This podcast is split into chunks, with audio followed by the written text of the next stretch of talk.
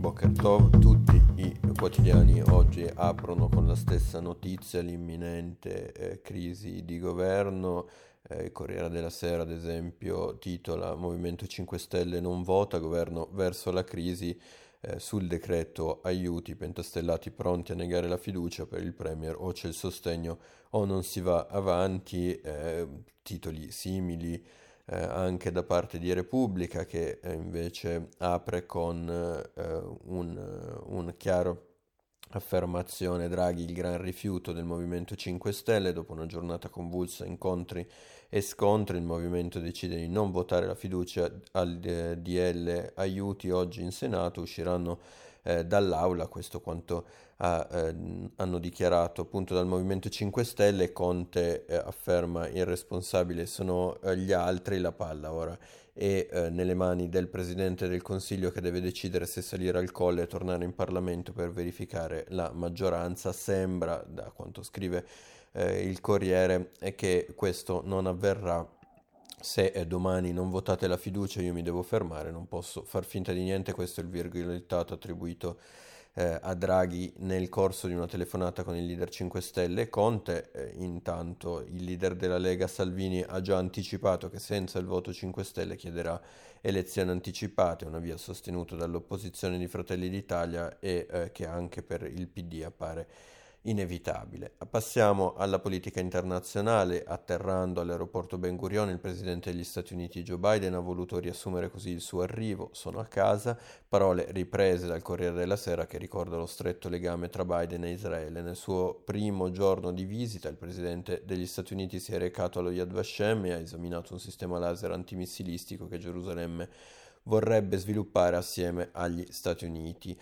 Oggi incontrerà la leadership palestinese a Betlemme, ma il tema caldo è l'Iran. Nelle prossime ore, infatti, spiega la stampa, Biden firmerà una dichiarazione congiunta con il premier israeliano Lapid, definita la dichiarazione di Gerusalemme, un impegno a non permettere mai all'Iran di arrivare all'arma nucleare e ad affrontare le attività destabilizzanti di Teheran nella regione, soprattutto quelle che sono una minaccia per Israele. In un'intervista al canale 12 israeliano Biden ha dichiarato anche che l'Iran è più vicino ora al nucleare rispetto a qualche anno fa e che l'uscita di Trump dall'accordo è stato un errore. Ha spiegato di credere ancora in un ripristino dell'intesa e che la palla è ora nel campo iraniano. Allo stesso tempo il presidente ha aggiunto che in caso eh, tutto dovesse saltare come prevedono tra l'altro alcuni esperti sentiti dal foglio che dicono che ormai il deal, l'accordo è morto, eh, ecco, Biden non ha escluso l'uso della forza eh, per fermare Teheran. Questa determinazione serve a rassicurare Israele, scrive Repubblica, mentre gli Stati Uniti discutono con l'Arabia Saudita e altri paesi del Golfo un sistema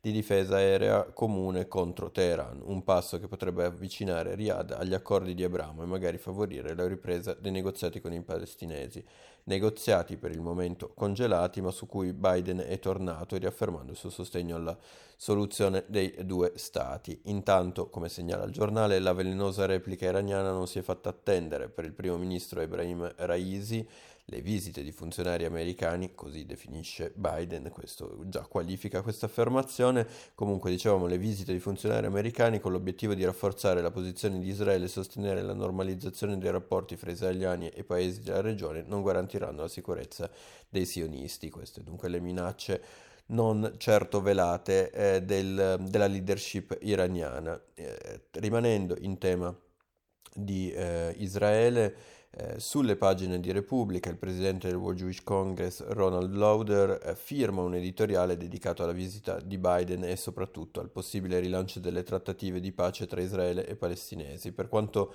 possa sembrare improbabile, credo che questo sia il momento giusto per una nuova coraggiosa iniziativa in grado di portare a una pace stabile ed equa che potrebbe cambiare la fisionomia dell'intero Medio Oriente. A me piace chiamarla il nuovo piano Marshall per i palestinesi, scrive Lauder. Secondo lui il momento è dunque propizio grazie agli accordi di Abramo e ai nuovi legami tra Israele e diversi paesi arabi. Il suo piano Marshall per i palestinesi vorrebbe assegnare una somma fissa di denaro ai giovani imprenditori perché creino nuove piccole imprese, alberghi, ristoranti, edilizia residenziale.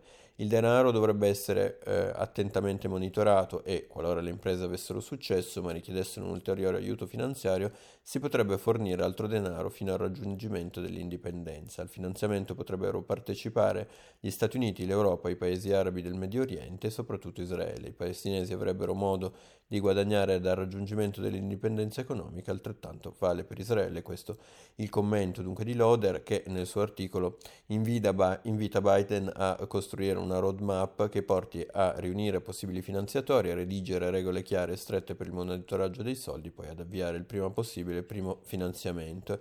I critici, scrive ancora Loder, potrebbero sostenere che l'Europa ai tempi del piano Marshall era diversa dal Medio Oriente come mentalità e temperamento. Nemmeno su questo punto sono d'accordo. Il piano intervenne in un'area caratterizzata da odi viscerali e di lunga data. Se fu possibile dunque superarli, allora, la tesi di Loder, la stessa strada si potrà usare per il Medio Oriente. Io vi ringrazio per l'attenzione, il nostro Booker Talk si conclude qui, vi do appuntamento ai prossimi approfondimenti a cura della redazione in pagine